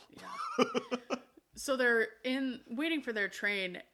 Oh my god. He sent her flowers and champagne always yellow roses to the train station. with a card that says like i love you so much He's like, I love you. And she's like, That's it. I'm not going to Chicago to finish this leg of the tour. Are Oh you my fucking kidding- You are the God. headliner. fanny You, You ha- get are your the head out of headliner. your ass. She only has two weeks left, and she is running off to a man. You and have two weeks left. Don't just quit the show. two weeks. Two weeks. Two weeks. Tell tell Ziggy that you don't want to go on the next tour. That's acceptable. Finish your contract and be done with the show, but don't just quit. Yeah, she's not going to Chicago, Georgia, James, which I, based off of her and everything, I thought she was going to have more of a part in this. They cut out a bunch of the scenes between her Oh, and that's so sad. her and Fanny. that's always a letdown as an actor when you get to the final product and you find out you've been reduced. Yeah. Oh, that Yeah. sucks. So Georgia um was like, "Uh, "What the fuck are you gonna say to him?" Well, I'll. She goes and calls him for her and gets him on the phone, hmm and she. Fanny tells him, I'm not going. I want something other than this life. I want more. Da da da. da." And he's like, What the fuck? And h- ends up like hanging up on her. Yeah. I do think there's something to be said about the balance between performing and your real life as a performer. Like there there has to be a balance between what you do on stage and what you do with, with the rest of your life. Mhm. Um, and I always say as like a rule of thumb as a performer, real life should always come first because sometimes what we do is important and sometimes it's not. We've talked about that before on the podcast. Like Yeah. we, what we do is tell stories for a living, and sometimes that makes a difference in the world, and sometimes it's frivolous, and, and neither is better than the other necessarily, but real life should always come first because what we do day in and day out is play pretend and tell stories. If we stop telling stories, no one dies, Right. right? Like nothing bad happens if if you decide not to be a storyteller anymore. So real life should always come first, and that includes like births, deaths, weddings, once in a lifetime events. And it should Health. also y- your health, absolutely. It should also include the relationships to the people around you, but in a sensible way. Like she's she's crumpling up like the tail end of a tour and just throwing it in the trash right now, and that's so stupid. Yeah. I just, I don't know. I don't know. I mean, I, she is stunning and so so talented, but I'll be honest, she's not talented enough to warrant all of this ridiculous behavior. Yeah. And so the chorus girls are like, "Don't fucking do this. Are you kidding me? Right. Does he want you to go with him? Did Everyone he ask?" kind of descends on her in this like like little cloud of hen clucking. and then that's what kicks off um, into "Don't Rain on My Parade," which I didn't know. Again, I had never seen this movie. I had never seen this show. I don't know the context of these things, right? Mm-hmm. I always thought that this was about going out and auditioning and being a part of the thing and doing the thing. And that's why, like, don't rain on my parade, don't shit on my day. I have hope in myself and I want to follow that. Sure. This was about leaving the job that she's always wanted to go run off after a man that did say, I love you. Yeah. But it was like, it wasn't like he was never coming back. Yeah, it's a good I want song, but when you put it in the context of the film, it kind of like dampens the magic of it, I think. Yeah, I was like, oh, Cuz it's about a man. yeah. It's about like going off to be with a man despite like logic or reason. Yeah. In like almost a sort of self-deprecating way. well and i think that's the thing right is that if if she was like i'm i'm dropping things for love sometimes that's like that can be okay this is like especially if you're obsessed with your career if you've if you've lost that sense of balance and you're neglecting real people in your lives or real relationships in your lives but that's not the case here no that's not what's happening or, or and maybe it is from her perspective maybe but it's it's not from our perspective what is happening right and uh and yeah this number isn't my favorite in the movie although it is one of my favorite show tunes because I, it's stunning Right, because it's super fun to belt, and, and it's, uh, again, a really great I Want song out of context. Um, so she goes on this kind of like journey trying to trying to get to Nikki. it's a is what's travel happening. song kids It's a travel song, and she takes the yellow roses with her. which fine i mean this bouquet gets beat to shit She beats the shit out of those poor flowers. well and like so she rides the train and then she hops in a car to get to the to get to where the ship is going to be taking off turns out she gets there and she missed the ship while she hops a steamer instead that like catches up with the ship and it's this whole thing and i mean She has that fantastic moment at Damn. the end of the number on that steamer where she's like at the helm of the boat, like having her Titanic moment, belting the end of "Don't Rain on My Parade." And I wrote, "You better belt on that boat, bitch." well because like then the camera like swings up and like comes out and like up above and we get the shot of the boat moving on on the water her on the front this is one of the first times that this has ever been used this kind of camera shot Yeah, it's a really impressive shot because again, this is 68 yeah and we don't have like drones and stuff in this time period the way we do now to do those crazy overhead shots. so try i mean it just it And she's So on the she's on the water. Like how do you even do this? Like it's it's movie magic. right How did you do this? So Nikki is in his room and he's like talking to the steward and he's leaning up against the wall, like looking out the window. All pensive and sad and whatever. uh, Fanny shows up at his room looking a mess, She looks like a obviously, disaster. because she was just plastered at the front of a steamer boat. and they make out about it. And the steward's standing there like, "Ugh, okay. And he's like, "Oh, Miss Bryce, I absolutely loved you uh, in in your latest show. I I got to go see it, um, and it- he says, "Just ring if you need anything, Mister Bryce." I cackled. Listen, that steward is gay. I And he I really is. believe that. he is. He is. they go to dinner uh, on the ship, and it just Oh my holy- God. holy set and dressing Batman. They are in this insane like like jade dining room.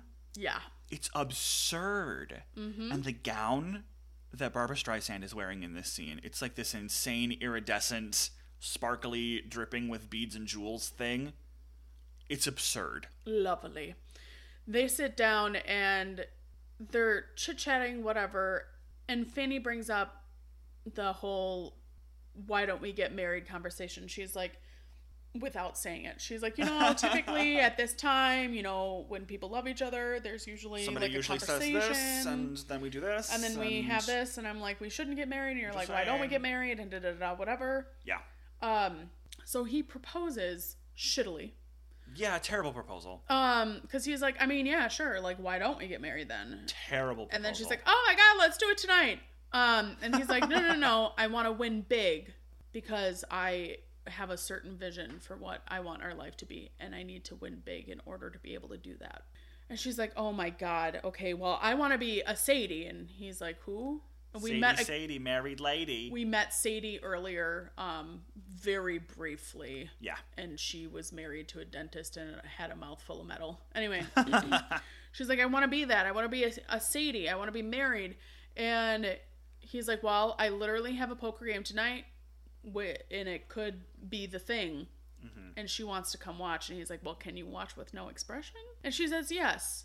And it turns out she can watch a poker game with no expression just about as good as she can roller skate. yeah. I, she's hemming, and- hemming and hawing, and chewing at her nails, and gritting her teeth, and I mean, it's it's it's a full one woman production in the corner. because she's like, If he doesn't win, we don't get married. Our life is ruined. and I I just don't know how I'm gonna how I'm gonna handle that.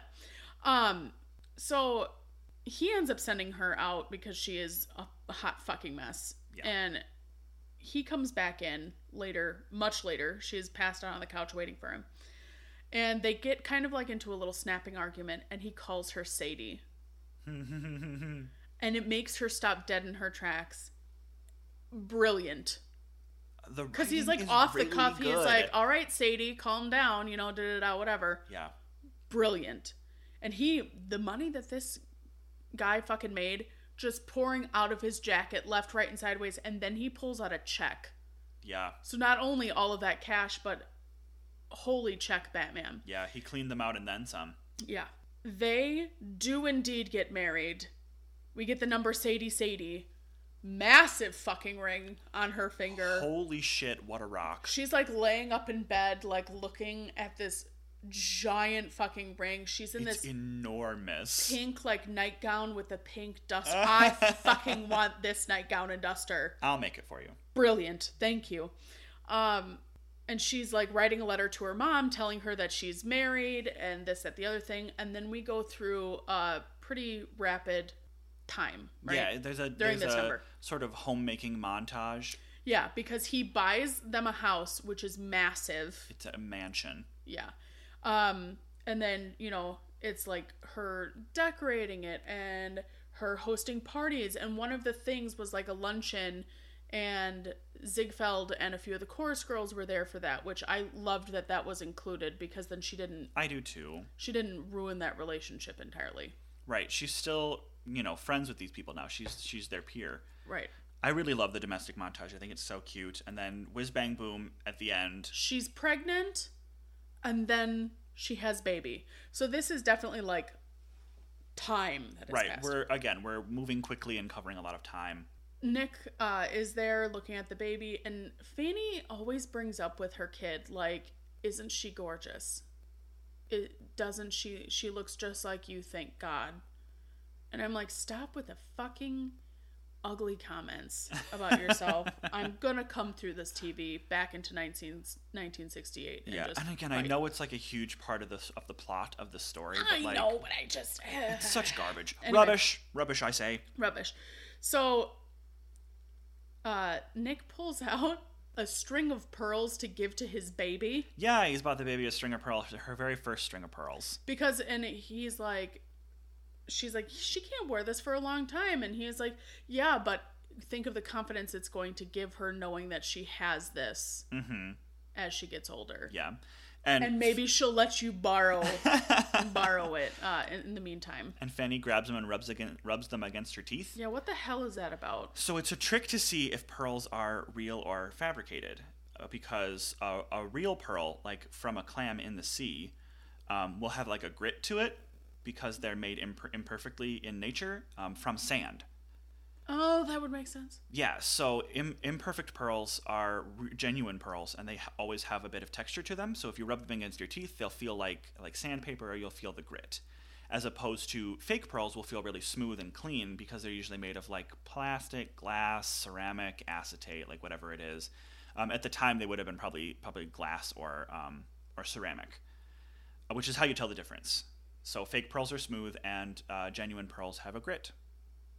Genius. I know, isn't that clever? I love it. So Fanny is back at it in the theater training. Um, her hair is chopped off.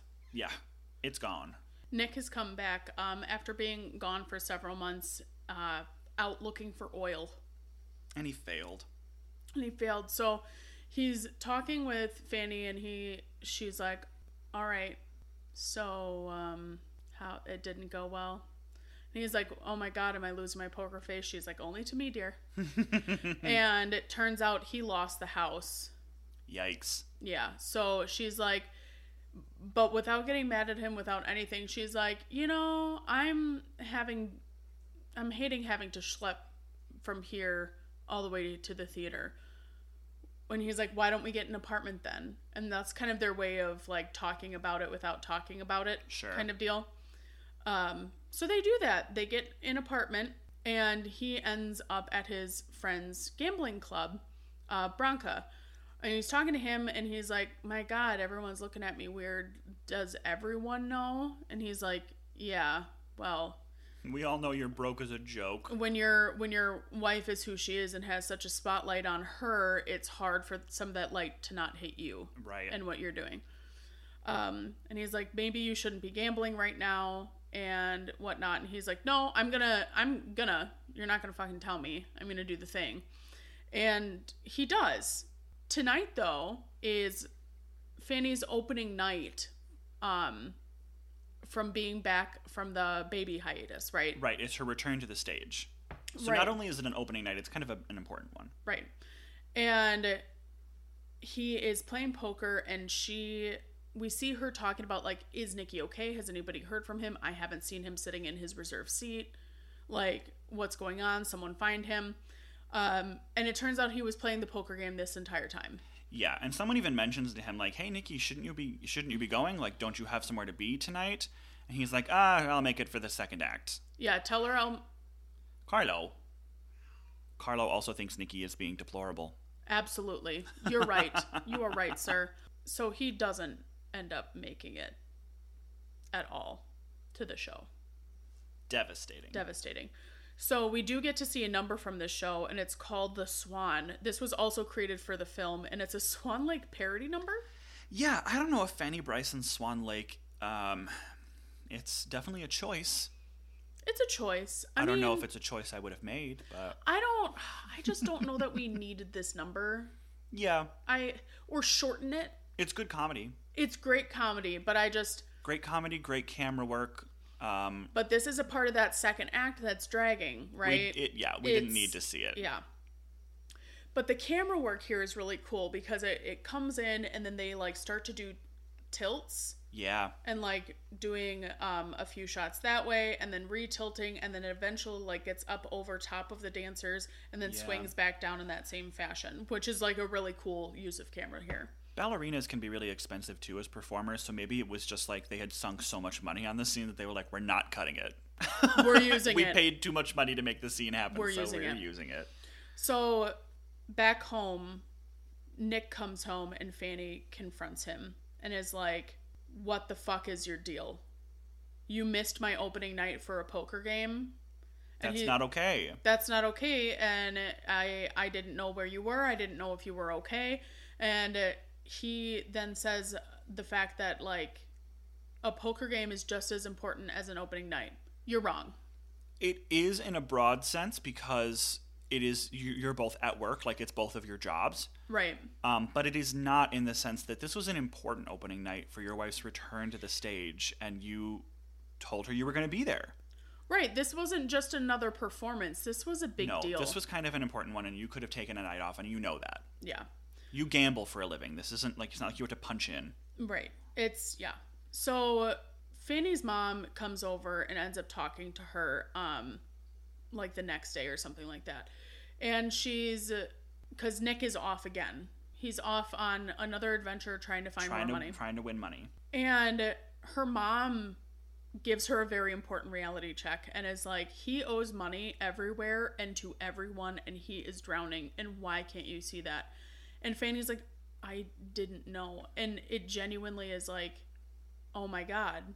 I just assume because he handles his business. Like Yeah. I don't I don't pay Yeah. attention to that. That's not a thing that Nick and I really talk about often. And Fanny makes excuses for him, and she's like, "No, you don't. You just don't understand. Like he's doing fine. He's doing this. He's doing that, and it's everything's going to be okay."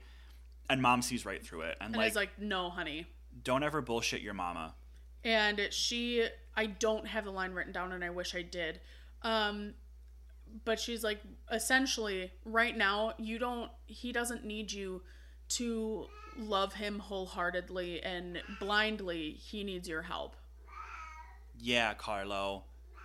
You tell him all about Nicky Arnstein. Such big opinions from the Lord of the Manor today. you're right so nick is at um a racetrack with horse a horse racetrack A horse track. a horse track a even. race horse track with horses where they race. shocky. That's another word that that fits there, right? A jockey? Yeah, I thought you said chalky. not jockey, a jacky. A jacky. so he's there and he's won some money and he runs into some guy that is like, "Hey, you gonna pay me back?" And he's like, "This doesn't even cover what I owe you." Haha. And He's like, "Well, I'll forgive all of that actually if you'll do this thing for me." And this guy wants Nick to be a front for a bond deal because he has an honest, trusting face and Yeah. is full of charisma. And Nick's like, nope, I'm not going to do that because obviously this guy is kind of sketchy. And he's Right. like, well, of course you don't want to. Why would you when you've got Fanny Bryce as your meal ticket? That's fair. If I had Fanny Bryce as a meal ticket, I also would stop pushing my luck. Yeah. Like, And that, pi- I mean, that pisses him off and he grabs him and shoves him up against the wall. And he's like, don't talk about my fucking wife like that. But also, which is also fair. which is also fair, but also it's definitely coming from a place of, Resentment and anger. yeah, an ego. Yeah. So Nick comes home and the money that he won, he tries to pay uh, pay the maid and he's like, "Hey, so I'm so sorry you've been so patient, you and Cook, um Here's the money we owe you. for two for the last 2 months because they didn't." right. And she's like, "Oh, no no no. You already paid me. I'm already paid. I'm already paid. I got paid um two back months and then three months in advance for the inconvenience. And he gets pissed and he's like, I didn't pay you. Ms. Bryce did. Ms. Bryce. Ms. did. Bryce paid you, is what Which- he says, He doesn't say Mrs. Arnstein. He says Miss Bryce, which I think which is, a big deal. yeah. Because I think to him there's two different people. I think there's Miss Bryce and I think there's his wife Fanny. Yeah, it, it's it's one little line and it says so much. Yeah. Uh, oof. Tom uh, Branca from the poker place, he shows up and he's like, hey, I have an offer for you. Um, this place is going over really well. We want to open up a second location and we want you to run it. Um, and he's like, all right, well, what's the buy in? Right, great. What what's what's my contribution? Because he's like, I don't know if I'm going to be able to come up with the money for the buy in. And he's Yeah. like, oh, there's no buy in. we want you to do it for free for no money. And he's like, that's, you're offering me a partnership and portions of, of what the house makes and my, j- and I have a job Yeah, and, and for no money. in this conversation, Fanny has kind of like low key invited herself and sat down Well, and 'cause been she's like, like, "Oh, "No, I couldn't possibly. uh, I'll just take my drink and go." And they're like, uh, you- "No, no, you Fanny, can sit come down, sit with come us." on. And she's like, "Well, if you insist." yeah. And slowly but surely, um, he kind of, Nick figures out that Fanny is the one who put up his 50,000 right, she put up the share for him to be in, in on the project. and he is and talked Tom into it, and Nikki is He's pissed.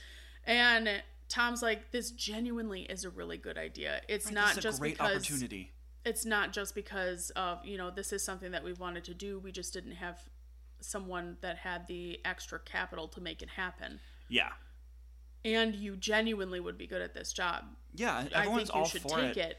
And uh, He's like, "No, I can't do it."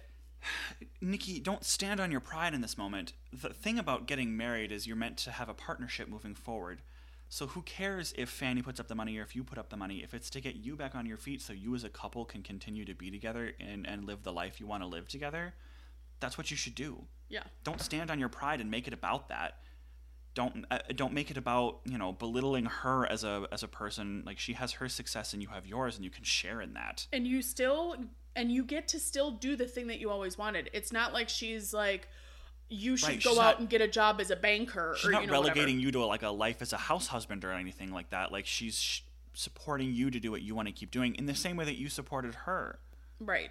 So it should be, it should be this give and take and this But it's 50 that 50, weird but patriarchal it's, yeah, thing but it's of- not for Nikki, and he stands on his pride and he Yeah. gets really upset about it. Yeah. So they get into an argument and she's like I'm sorry, I know I overstepped my bounds, you know whatever and then she ends up needing to leave to go to the theater. Nick makes a really quick decision and calls the guy with the bond offer. The underscoring here is don't rain on my parade. Oh, such In the effective. orchestration. That's how you use a reprise. That is brilliant. it's so clever because it means something brand new now. Yeah. That's how you should use a reprise. Yeah, it's it mm, stunning. Yeah. And uh, from here though, so Fanny's doing the show. She comes back and is in her dressing room, and Ziegfeld and Eddie end up meeting her back in the dressing room. And they're like, hey, And he's like, "Hey, we gotta tell you something about Nick. Uh, he's in trouble. He had was the front um, guy for a phony bond deal and has taken a fall with it. Uh, Tom Branca got him the best criminal attorney there is." And she's like, "Criminal? Yeah, this is a Yeah, criminal, criminal, act. babe. Like, he's this is going to jail. embezzlement. yeah. This is illegal." Um, and uh, his attorney um, says to give yourself up and we'll get this worked out. We'll work out a deal. We'll figure something out. Mhm. We'll say that you didn't actually know that this was illegal. Yeah, you know, we'll whatever. figure it out. We'll get you. We'll get you off. So Fanny leaves. Right. So they tell her there's going to be a gaggle of reporters. They're going to want your your take on this. Why don't you come through this other back way right? through the theater? Come out to my office. We'll take you out the back door. No one has to see you leave. And she's like, No, I can do this. First of all, she leaves the theater in costume. I knew you were going to say something about it.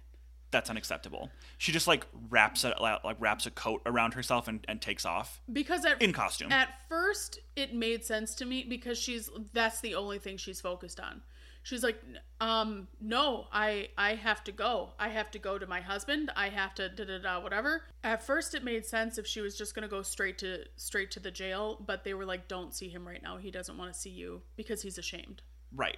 he's going through some stuff of his, of his own, and he he asked not to see you Right. actually specifically, and uh, it's, but I get the motivation behind it, but uh, also sure, but, after that beat, like that you could you have. should not have left your, the theater in costume. Don't leave the theater in your costume. Don't do it. I'm mad Don't at you do it. for it. Um, Um, but then she gets out outside, and um, immediately reporters descend upon her. They start asking her a million questions, and they address her as Mrs. Bryce. And the very first thing she says, before she says anything to any of them, the very first thing she does is correct them and say, "Arnstein, Mrs. Arnstein." Yeah. It's the very first thing she does, and I think that speaks volumes. Yeah. It's it's just all these little things, but we're getting so much out of all of them. The writing is so good It's. I mean, it's so good, and it's just she. meaningful, punchy in the gut writing. Yeah. Um, she heads home, and now it's his day in court, and he's getting charged with embezzlement. And his attorney is like, "Hey, can we like postpone this? Because I literally just I just met my client yesterday. so we need more time." Which is a completely actual valid thing to ask for. Absolutely, In the court of completely law? reasonable. But Nikki jumps right into it and is He like, literally stands "No, up and he's like, I actually plead guilty. I did it. I'm going to jail And he gets sentenced to two years. on the spot. This pisses me off because I'm like, listen, the one thing that is not talked about really ever again is the fact that these two have a kid. Yeah, So you chose because of your pride and whatever the fuck else to ruin all of that. To ruin the fact that like you're not going to now see your kid probably for 2 years. right. And a, a reminder that this is based on real events in real people's lives. Right. right? Obviously, it's written up and fluffed up, and there are scenes and musical numbers and stuff between that are dramatized, but like these are the real events of their life. Like this actually happened to them. Yeah. That's rough. Yeah. Don't put don't put kids in the middle of your adult squabbles. Yeah. That sucks. So uh, Nikki and Fanny get a chance to talk before he has to like actually go in, and um, Nick's like, "Fanny, I want you to divorce me. I don't want this to be attached to you. Yeah. Um, I think that we this just we need to be done." Um, because he says that I can't win a race against you, I mean, again, the and I writing can't, and I can't keep trying. the writing in this confrontation is riveting. And it's like you're not running a race against her; you're running this race with her. But but that's not But that's not his view. no, it's not what he went in on a marriage for. It's just not his view of the world. No. As she is so magnificent in this series of scenes from like the reporters to the courtroom to the confrontation with him at the at the courthouse they're in a room together having this argument and you can tell like as a as a character as an actress she's so incredibly sad but she still manages to work in these comedy beats and this uh, this just heartbreaking sincerity.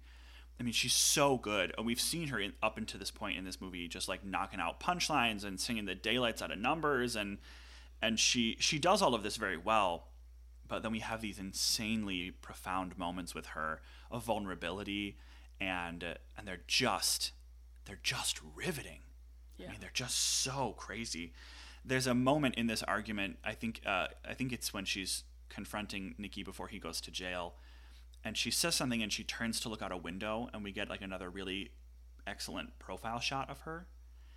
And first of all, it's great cinema. It's a great camera shot. Second of all, it's these profile shots are important to remark on because early in her career, Barbara Streisand was called out for the bridge of her nose as a Jewish woman, the hook of her nose was a point of contention and she was told to change it. And she didn't. She stuck by that, and it's something she stuck by her entire career. And um, and these profile shots accentuate that, capture that. Um, so not only are they really, really good use of camera and use of our medium here in film, but they're also integral to her as an actress and the legacy that she was building for herself.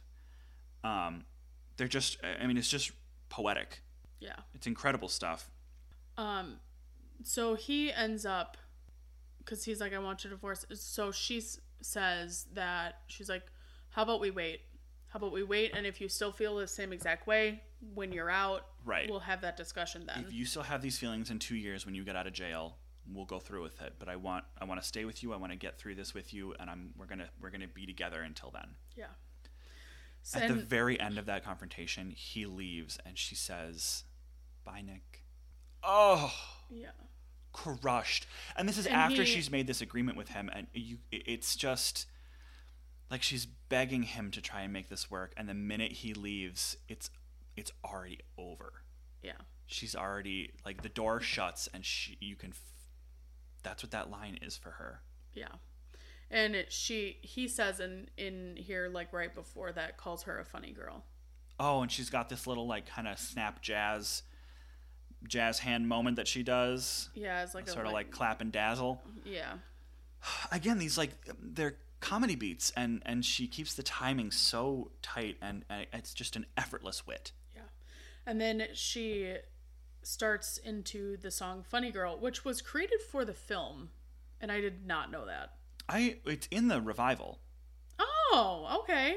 it's how they end the show um i thought it was in the original musical maybe it's not I did or maybe they rewrote it for the for the Maybe. film. My research said that they wrote this for the film, which I was like, why wouldn't they write a title song for the show? yeah So I don't, I, whatever. Anyway, Who knows? But it is oh my god, she's like staring out this window and she's sobbing and and and singing and then it kind of takes that and that's what shifts back into the frame story is this song. Yes, Oh, and she's still sitting in the, in the audience and where she, we where we met her at the top, yeah. Yep.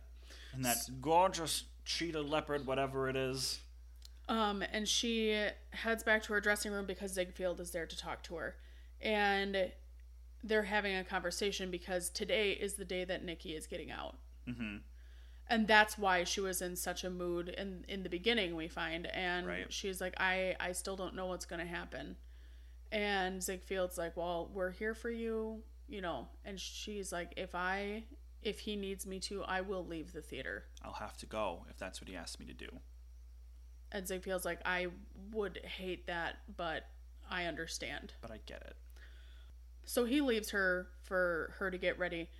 And we get this in the very beginning when I had said that, like, she stops by a mirror and then the camera shifts to see what she sees. Yeah. That happens again. We She's, get another one of those killer she's shots. in her dressing room and she, you can see her in the mirror, but you can see that she sees someone. Mhm. And then without anything else moving or changing, the camera is the thing that moves. Yeah, It's such I really they- really enjoy that shot. they're showing off at this point. Like, I mean, it's, it's, yeah.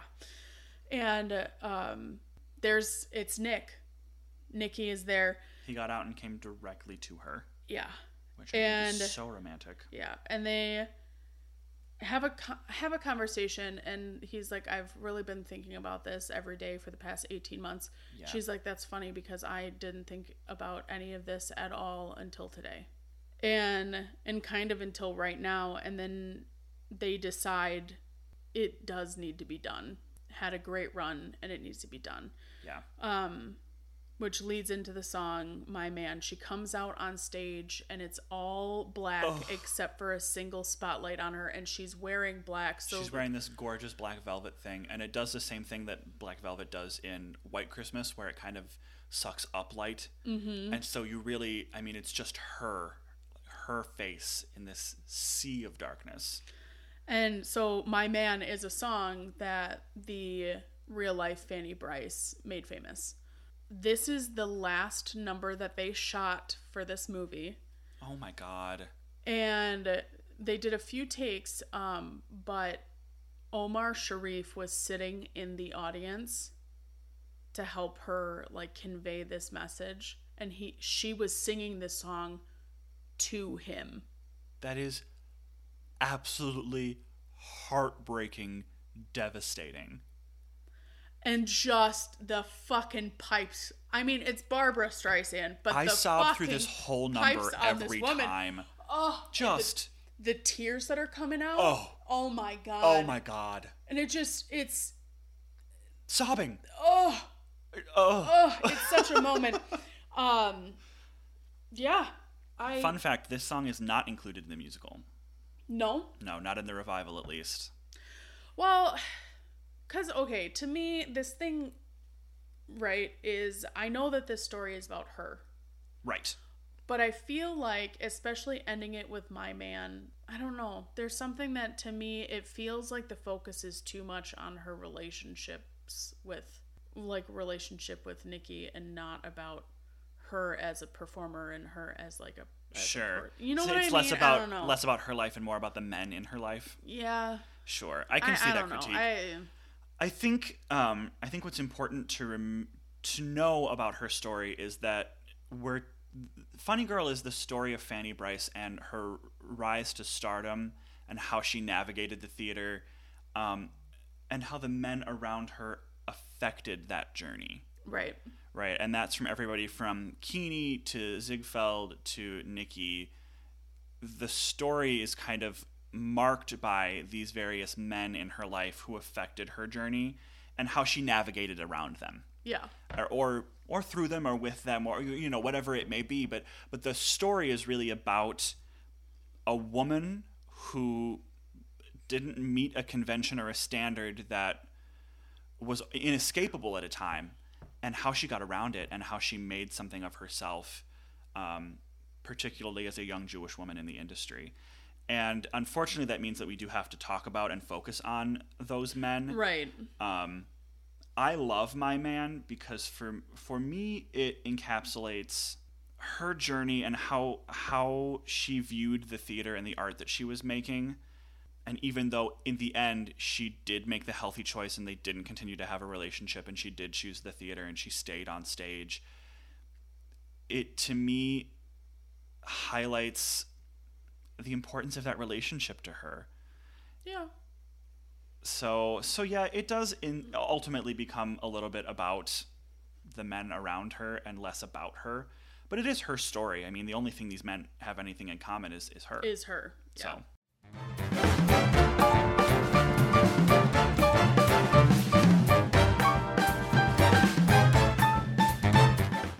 what a joy what a treasure what a gem What a joy. i Uh. love funny girl did you know that there's a sequel yeah. Isn't it like Funny Lady or funny something? lady and it's penned by the same group of people yeah so i feel like we should explore that at some point i've never seen funny lady i don't know anything about it i don't know what it's about i don't know any of the music from it Well, all right. Put it on the list. yeah we'll have to explore funny lady someday um, and maybe we should watch it like for funsies you know? Yeah, probably watch it for funsies.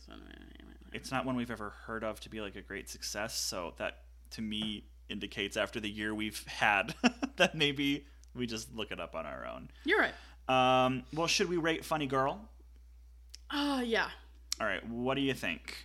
I'm inclined to give it like a 4 or a 4.5. I was thinking of four. That's where I was kind of landed. It just that I'm trying to trying to get outside of like my personal taste level because uh, as on, on a personal level I would give this a 4 pretty easily because I I like it. I think it's good. Um it's a little slow and not all the music is super memorable. So, I would give it like a 4 on like a uh, for my personal taste, but like technically speaking, I think it's probably closer to a 4.5. maybe. Yeah, probably. I just It's got some pacing issues in the second act, or the third act, I guess. Really, Yeah, for a like at film, the- but, yeah at the very end. Um, and we or added towards the end. music from the musical to the movie, which I love.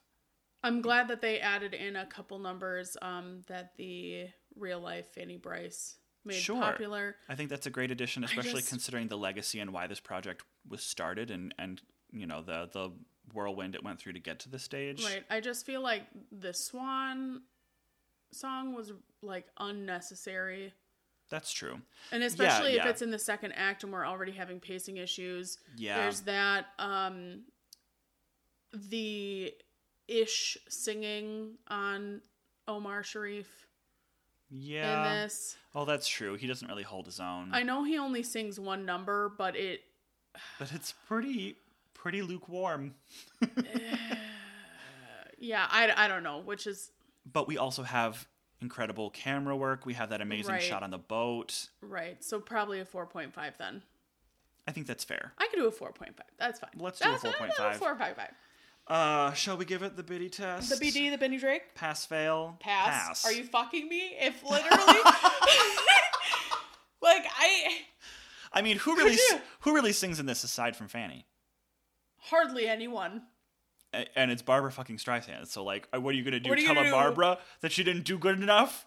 Are you gonna look her in the eye?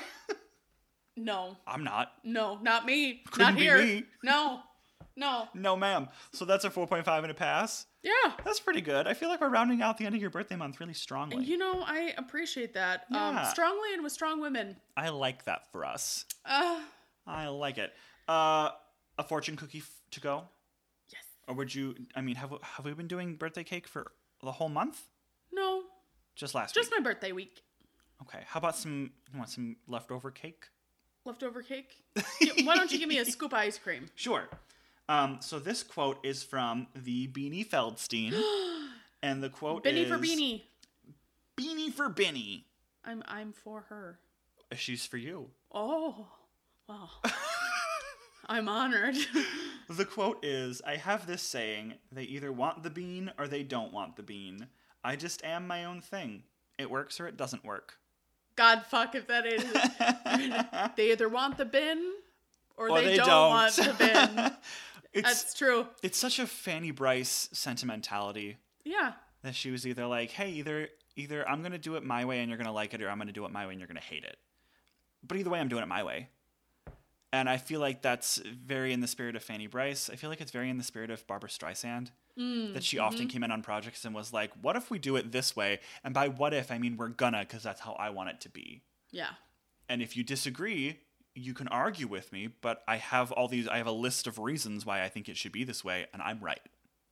Yeah. And she definitely has vision. Yeah, Yeah. I, I love that. I personally love working with actors who have a vision. Um, I don't love working with actors who are uh, demanding, incapable of having a conversation with another designer. And I've worked with, I think, only maybe like two in the past 15 years who have really been like, no, this is how I want it. And I wish you would do it this way and stop talking to me. Mm-hmm.